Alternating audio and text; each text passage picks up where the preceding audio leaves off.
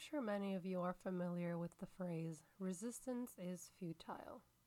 And most people would equate that with kind of a negative thing like, oh, you know, stuck in a situation where bad things are happening and no matter how much I try to fight against the grain, it's not going to work. But what if you're resisting a good thing? What if you're resisting, let's say, like your positive future or a future that you've always wanted? What if you're resisting embracing your own talents or your own abilities? I think we have a fear of possibility, fear of what's possible after we've achieved our dream or after we've achieved our goal.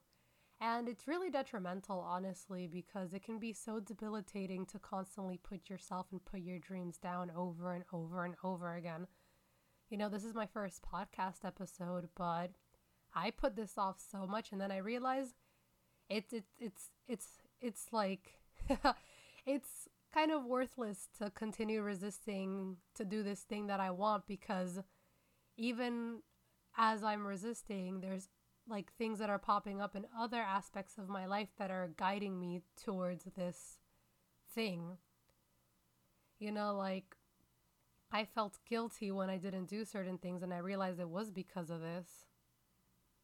And you know, I, I would get anxious if I was doing nothing, or I would distract myself on the phone and then feel bad about it. And even if I guess I was resisting this good thing, it actually made my life like this kind of futile thing to live.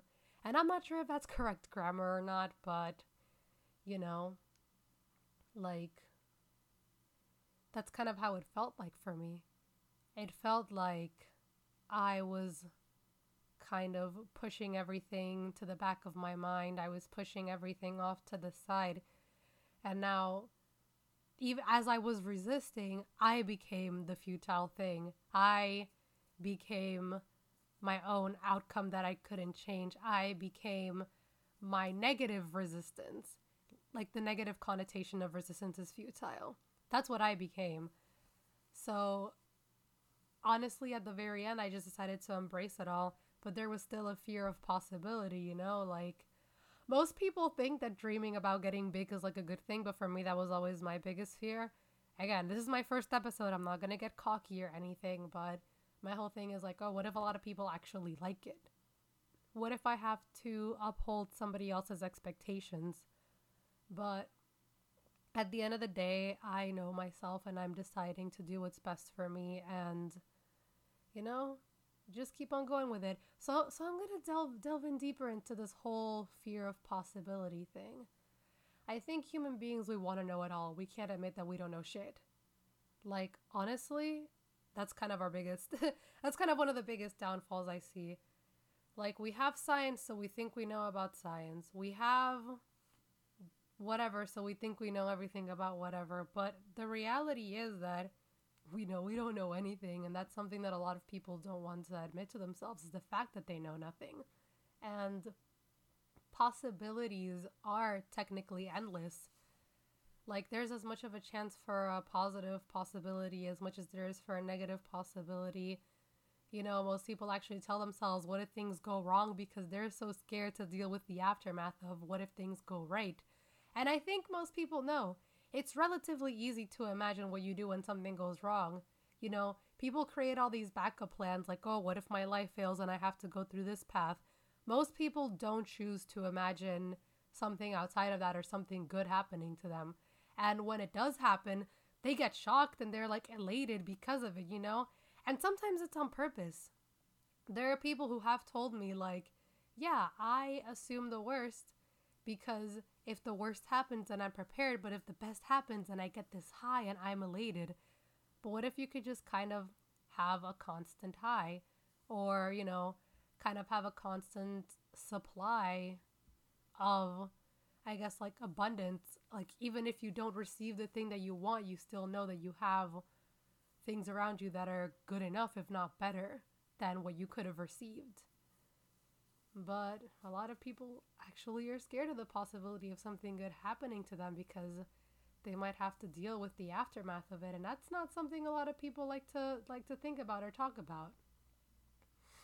You know i was scared that oh something good is going to happen to me which means that something worse is going to have to happen later on. Like that was a big thing with me especially as a teenager because i kind of felt like i had to earn certain things and some people might know what i'm talking about but yeah like you feel like if you get this good thing, then holy shit, how am I supposed to uphold this standard that I deserve to keep it? And a lot of it does come with like low self esteem and kind of dealing with certain experiences that shape the way that I think about myself.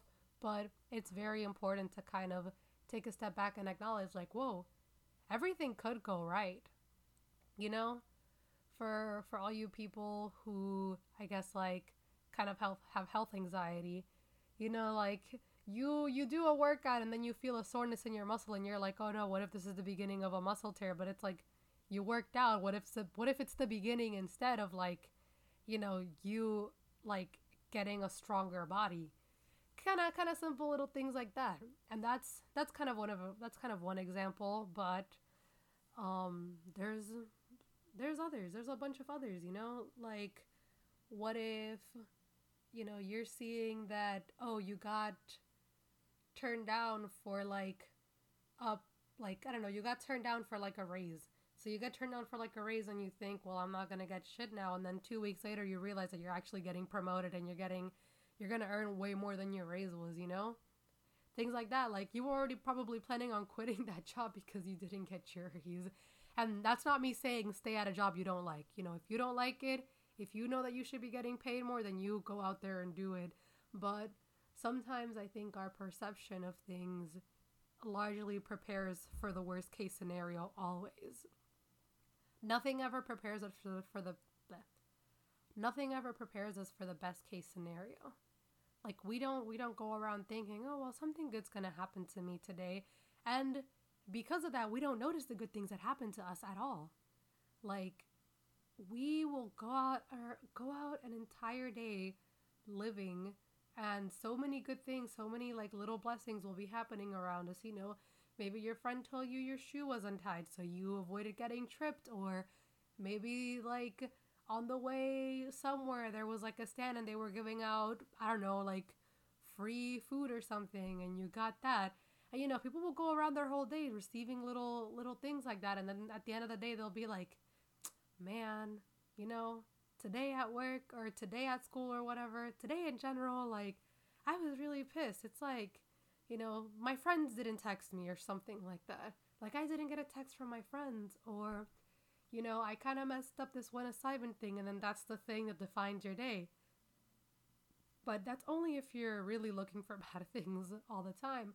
If you just like kind of kind of sit back and like think, oh, but what good things happened to me today? You'll realize, like, hey, you got these free things and, you know, your somebody else helped you avoid getting tripped over your own feet. And that's pretty valuable if you ask me.